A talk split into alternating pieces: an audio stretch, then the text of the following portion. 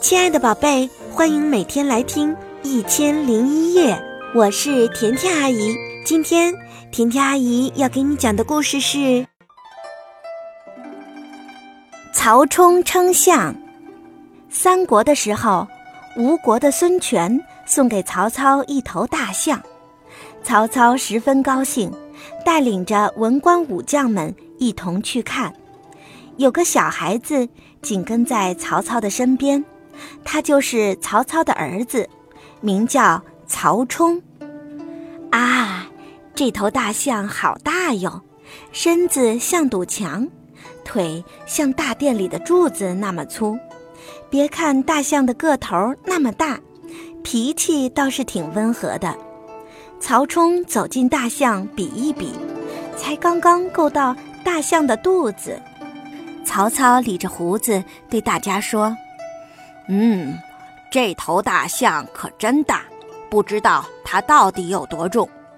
你们哪个有办法称一称它呢？”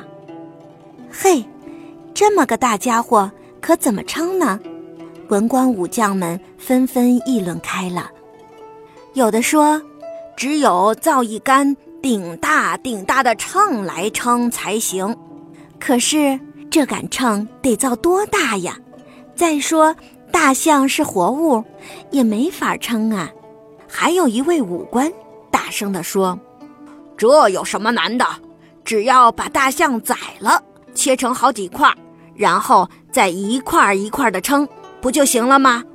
他的话音刚落，大家就都哈哈大笑起来，都说这个办法太笨了。为了称称重量，就把大象给宰了，不是可惜了吗？文官武将们谁也想不出好办法，都不好意思的耷拉着脑袋不吭声了。这时，曹冲走到大家面前说：“我有个称大象的办法。”曹操一看是他心爱的儿子曹冲，就假装生气地说：“曹冲。”那么多叔叔伯伯都没有办法，你小小的年纪敢在这里夸口？于是曹冲就伏在曹操的耳边说了几句悄悄话，曹操不由得笑了。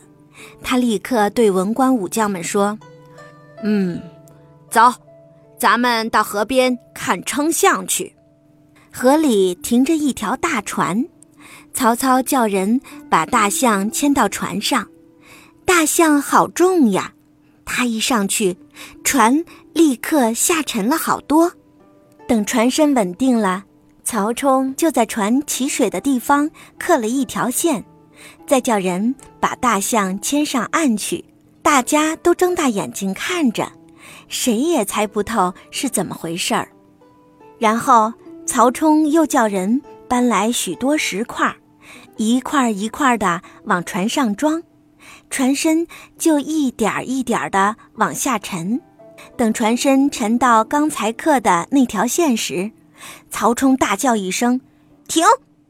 这时，人们一下子全明白了，大家好一阵儿欢呼鼓掌，并连声称赞：“好办法呀，好办法！”现在。只要把船上的石头再称一下，把重量加起来，就知道大象有多重了。石头称完了，称石头的士兵正要报重量，曹冲说：“慢，刚才我和大象都上了船，我也得称一称，减去我的重量，才是大象真正的重量。”大家又是一阵大笑，都竖起了大拇指。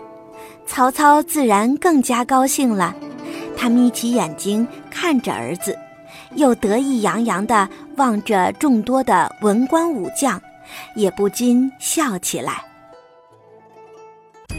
想收听更多的好故事，就搜索“甜甜阿姨讲故事”来关注我吧。甜甜阿姨讲故事，只讲好听的故事哦。我是甜甜阿姨，祝你晚安。